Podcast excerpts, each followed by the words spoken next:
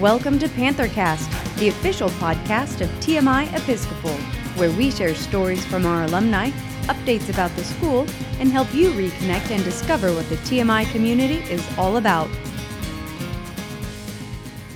Hi, everyone. Welcome to another episode of TMI's PantherCast podcast. I'm your host, Stephanie Gish, Director of Community Relations. Today, I'm pleased to bring you the audio of our two most recent chapel talks from this past week by Andrew Higer and Michael Robinson, TMI Class of 2019. Our first featured talk is from Andrew Higer. Andrew began attending TMI his freshman year and is hoping to attend Texas A&M next fall, where he plans to study international relations. Thank you for listening, and now enjoy this senior chapel talk. My mother was driving, and I was in the backseat of the car when it all went down. We had just left the mall, and we had bought some new school clothes. We were on the road when I began screaming, "She's gone."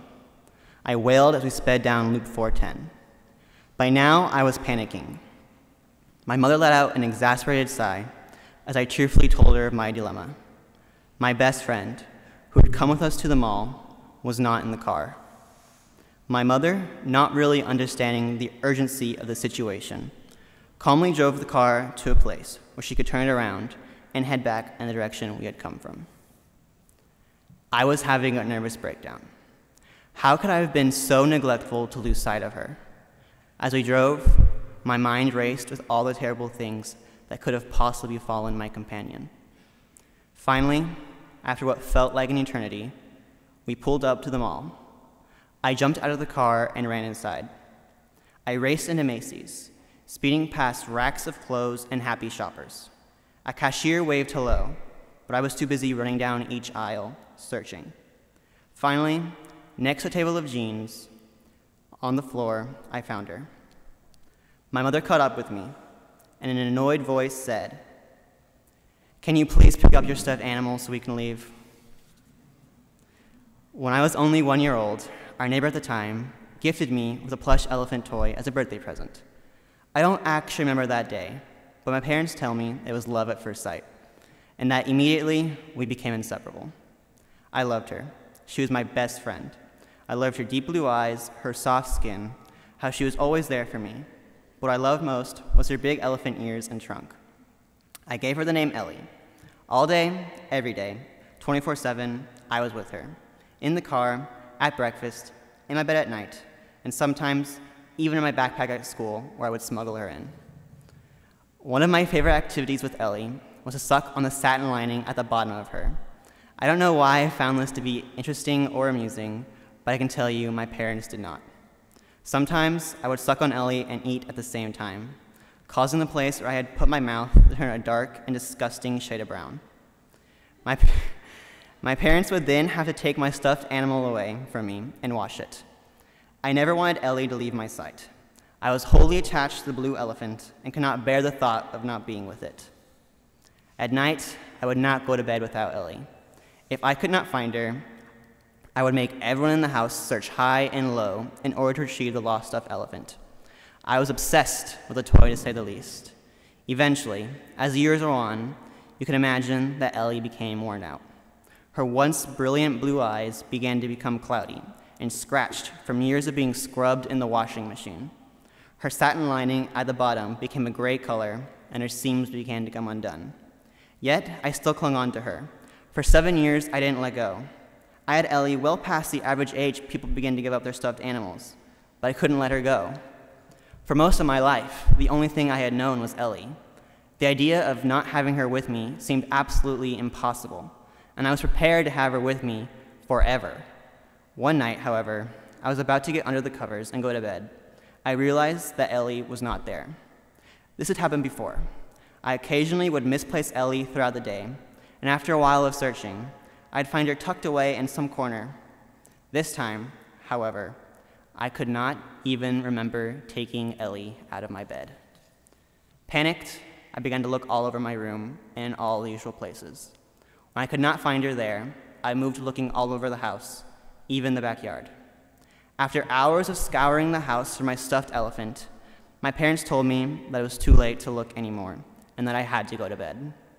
Defeated, I returned to my room and went to bed without my stuffed elephant. I remember that night very well. I did not sleep at all. My mind was racing with all the things that could have happened to Ellie, and even worse, what was going to happen to me? Without Ellie by my side, I was sure that something terrible was going to happen to me. At one point in the night, I was convinced that the chupacabra had snuck into my bathroom and that if I moved, it would eat me. I was paralyzed with fear. When the sun came up, I began my search again, but it was in vain. No matter how hard and long I looked for her, I could not find Ellie anywhere. Eventually, I gave up and accepted the fact that I might never find Ellie again. At first, it was hard. I was scared of going to bed in the dark. I was convinced that I was dependent upon Ellie to do simple tasks such as falling asleep. Over the course of the next few weeks, I slowly became less and less attached to her. I realized that I, in fact, could go to sleep without a stuffed animal at my side, and that I could have just as much fun with my family and friends as I had with Ellie. I began to talk to my friends and hang out with my family more than I had before. At long last, I learned to become independent from my one-sided codependency of Ellie. When I lost Ellie, I gained some wisdom. Until that point in my life, I believed that simply because I had not done something before, that it must then be impossible, and that I was incapable of doing it. I learned that this was not true. Soon, I'll be going to college, and in May, it will be time to say goodbye to TMI, along with all our teachers who support and motivate us, our friends we see every day, the place where we play our favorite sports, participate in dodgeball tournaments, and all sorts of other things.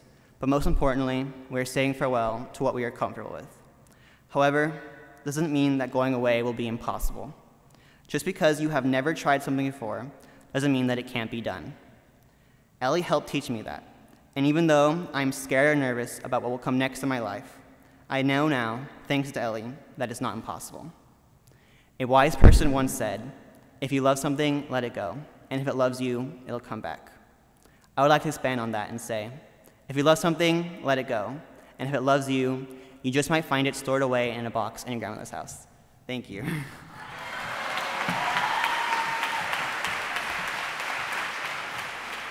Our final chapel talk from last week is by Michael Robinson. Michael started attending TMI as a freshman. He's hoping to attend Trinity or St. Edward's University next fall, where he plans to study secondary education. Thank you for listening, and now enjoy this senior chapel talk. Imagine you are sitting in an uncomfortable chair, your legs bouncing up and down with anticipation, and fingers tapping a rapid, erratic beat. The only sound filling your ears is the monotone droning of the person ahead of you. You look over your papers one last time as polite applause signals that it's your turn now. Your chair drags backwards across the floor as you step away from what is probably the weirdest desk you have ever had the displeasure to sit at.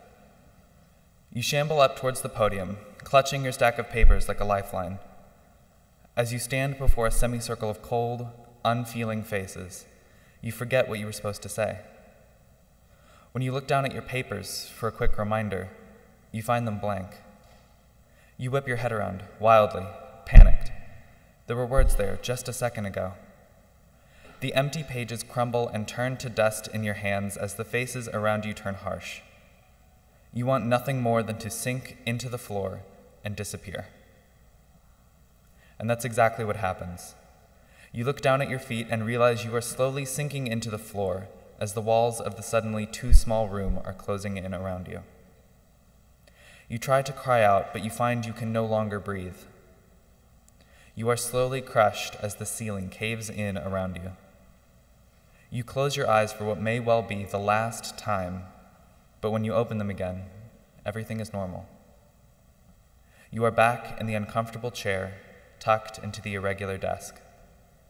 Your papers, no longer blank, lay neatly in front of you. You breathe a deep sigh of relief. But that relief is short-lived as you realize it's your turn. Again. Time to start the whole thing over, with something else going wrong this time. This is an over-exaggerated narrative of what living life with anxiety is like. On a normal day, having anxiety usually just means that I avoid eye contact in halls, stick to my friends, and give and sit in the same spot every day in class. It's bigger things that give me real problems. If I go to the doctor and think it's just a checkup, but end up getting shots, I'll have no problem. However, if I know I'm going to get shots and sit there and think about it all day, then I'll probably throw up beforehand. A chapel talk definitely counts as a big thing and is one of the most unique and frightening things I first noticed when I came to TMI. A chapel talk, as I found out, is no mere 30-second recitation, but a speech that would be given to the whole school. While the thought of giving any sort of speech in front of that many people was terrifying, the thought of having to write it myself on a topic that I came up with myself was completely foreign to me. I'd never written anything with such vague guidelines before. The first plan that came to mind was, at the start of senior year, dig a big hole, crawl into said hole, put a boulder on top of the hole, and stay there for the rest of my life. I had to trash that plan pretty quickly because I figured I'd eventually get tired of eating dirt and worms. So I just accepted the fact that I'd eventually have to write a dreaded chapel talk.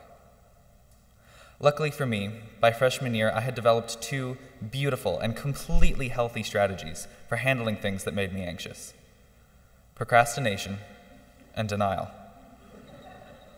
Don't get me wrong, while I do mean that mostly as a joke, it was a pretty foolproof plan for the first 2.5 years of my TMI career. Where my two favorite problem solvers began to give me problems, though, was in the second semester of junior year. This is when I actually had to, start working. Much to the chagrin of junior year me, the looming deadline of a chapel talk didn't just go away like I hoped it would. I actually had to write it. While I'm sure that some people know what their chapel talk will be about the moment they set foot on campus, I, along with the rest of normal people here, had no idea. So I thought to myself, what have I been through that gives me a unique perspective that could be at least vaguely useful to everyone else? And as you might have guessed by now, I came up with anxiety. I didn't always have anxiety. It started shortly after high school did, and I know how terrifying it can be, especially to someone who isn't used to it. So while anxiety was a pretty good topic for me, I refused to leave it at that, both because it seemed cliche, and I seemingly enjoy making things harder for myself. So I replayed, in my head, all the chapel talks I had heard over the years, thinking about the message I ended up with after each one.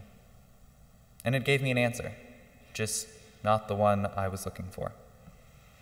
Because the thing I remembered thinking, after all of these talks, was not really a message, but more of a feeling.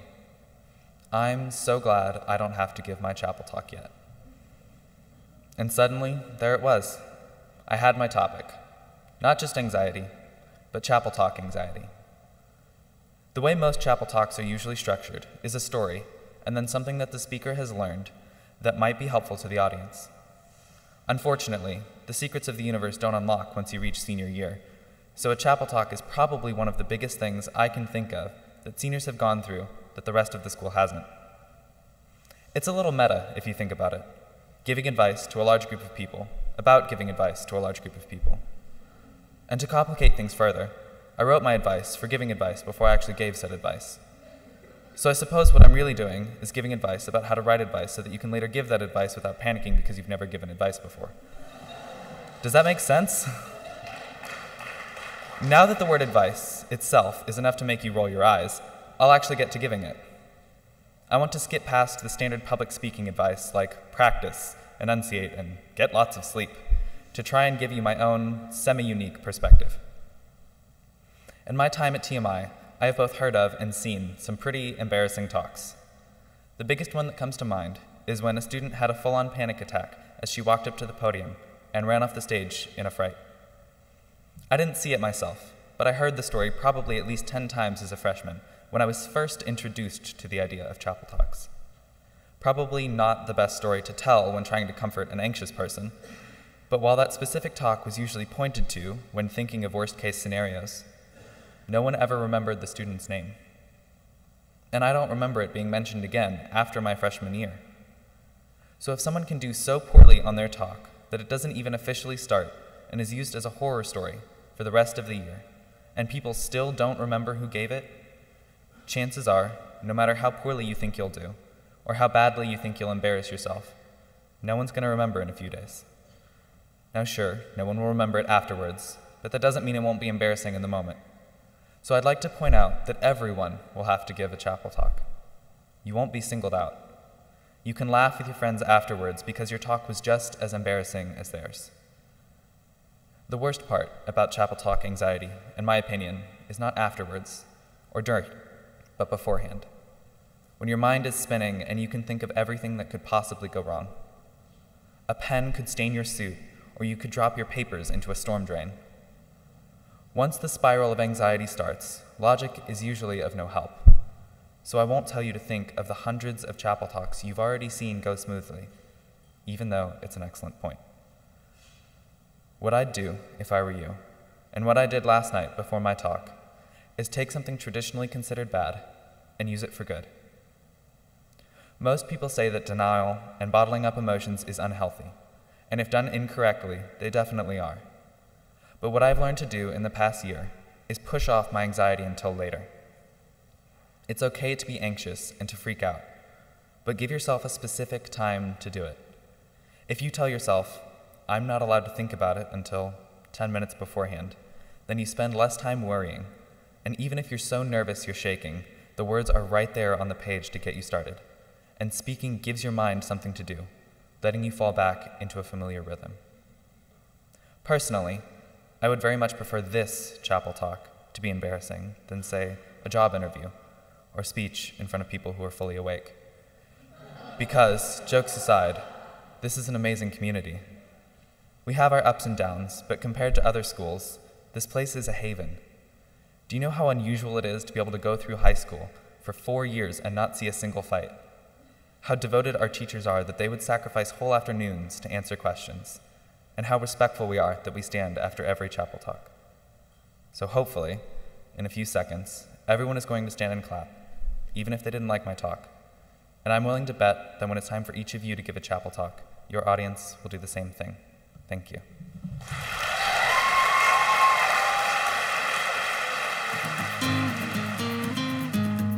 Thank you for listening to TMI's PantherCast. We hope you enjoyed this episode. If you did, please leave us a review on iTunes or anywhere that you listen to podcasts. We'd love to hear your feedback and show ideas, so leave us a comment, email, or connect with us on Facebook, Instagram, or Twitter using @TMI Episcopal. For more news, ways to connect, and to learn about upcoming events on campus, visit our website at www.tmi-sa.org.